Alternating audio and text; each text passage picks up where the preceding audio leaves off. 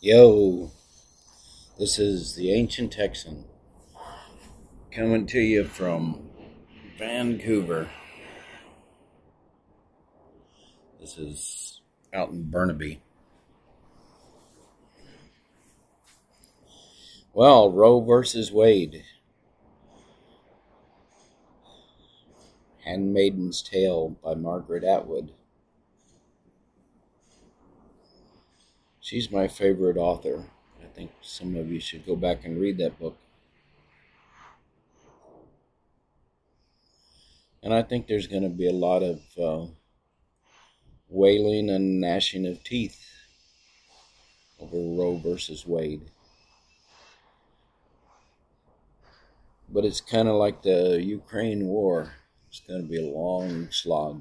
It's not going to get over. It's not going to change quickly. So the question you got to ask is now what?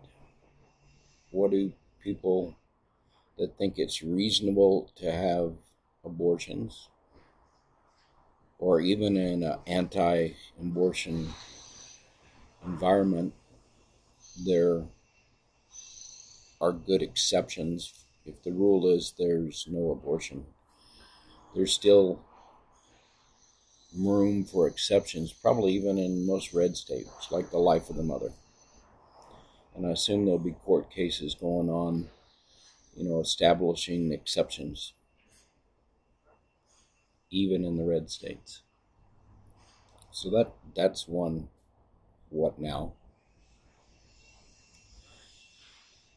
And I'm going to suggest to you one that. Uh, kind of an old American tradition of throwing tea bags into the harbor. Um, is to think about forming an illegal network that distributes the abortion pill, RU 486 or mifepristone, mifeprex. Anyway, it's easy enough to Google and get all the names and brand names for the abortion pill. That was done in Mexico uh, by a lady, and that network was set up and eventually turned into making it illegal for abortion in Mexico.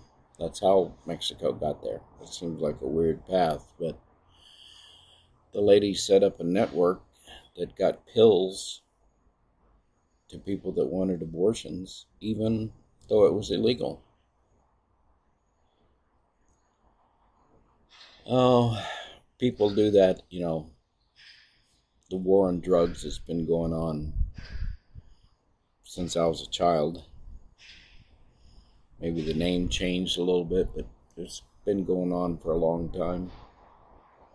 My flight was delayed by up to Vancouver, getting on the plane was delayed. My flight wasn't delayed on yesterday.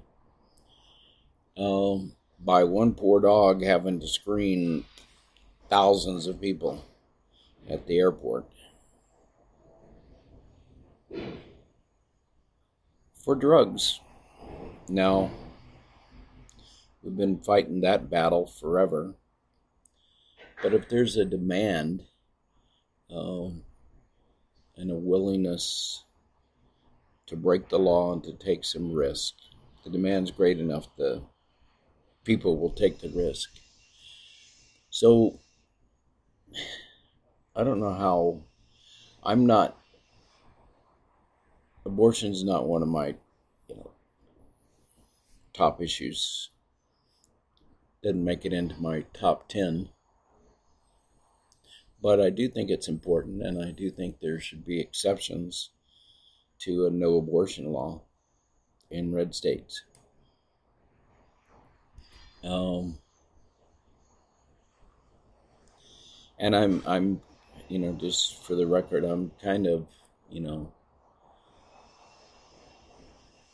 abortion's a tough issue for me because I don't know when life starts. But I, I've recently heard some good arguments, and I think I'm more pro pro abortion than not.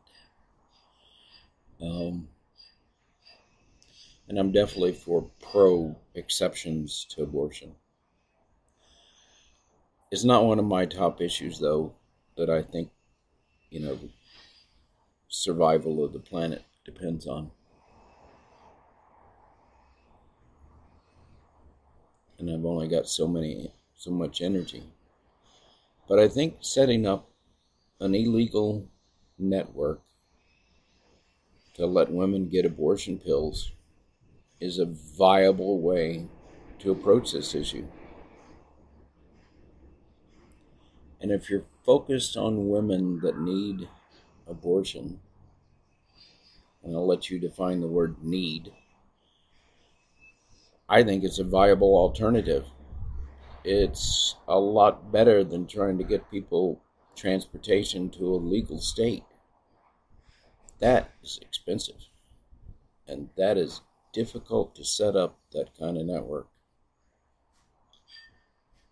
With the internet, smartphones, relatively easy. But I don't think it's would be as effective as an illegal network to distribute a pill. Think of the logistics of the two.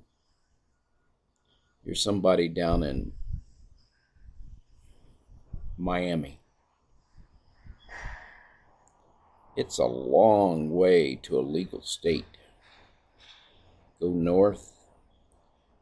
Is South Carolina going to be? Which way is that going to go? Mm. Georgia. How far? North Carolina. Virginia. How far do you got to go? You basically got to get on a plane and travel a long way. Brownsville, Texas. Probably can't fly to Oklahoma. Nebraska. I mean, we're talking thousand dollar airfield, thousand dollar plane tickets round trip. At least a thousand bucks. Get on a plane, go to a clinic, maybe stay in a hotel for a day if you're not doing too well get back on a plane, miss job work. That's all of that's. I would put that cost realistically at three thousand bucks on average to get people out. Um, that's a lot of money, and I know companies have just stepped up and said they're going to support that, but that's still a lot of money a lot of logistic. There'll be a lot of red tape. There'll be a lot of people trying to get that money. Um, there's probably going to be some laws that make that illegal. So you're going to be back in the same setup compared to buying a you know million pills and start distributing them in an informal network that may also become illegal. But it's going to be one that if people are half smart, as the drug suppliers have uh, shown us for 60 years, should be very effective.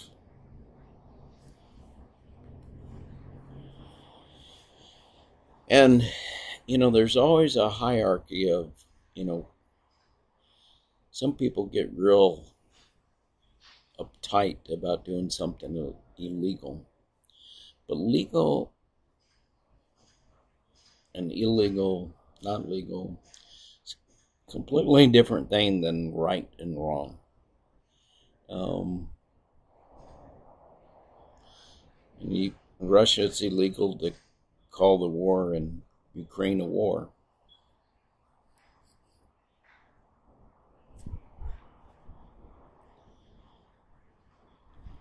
Word illegal doesn't carry too much weight in my book.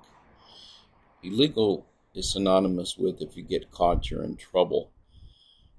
But I think it's a separate decision on deciding what's right and wrong.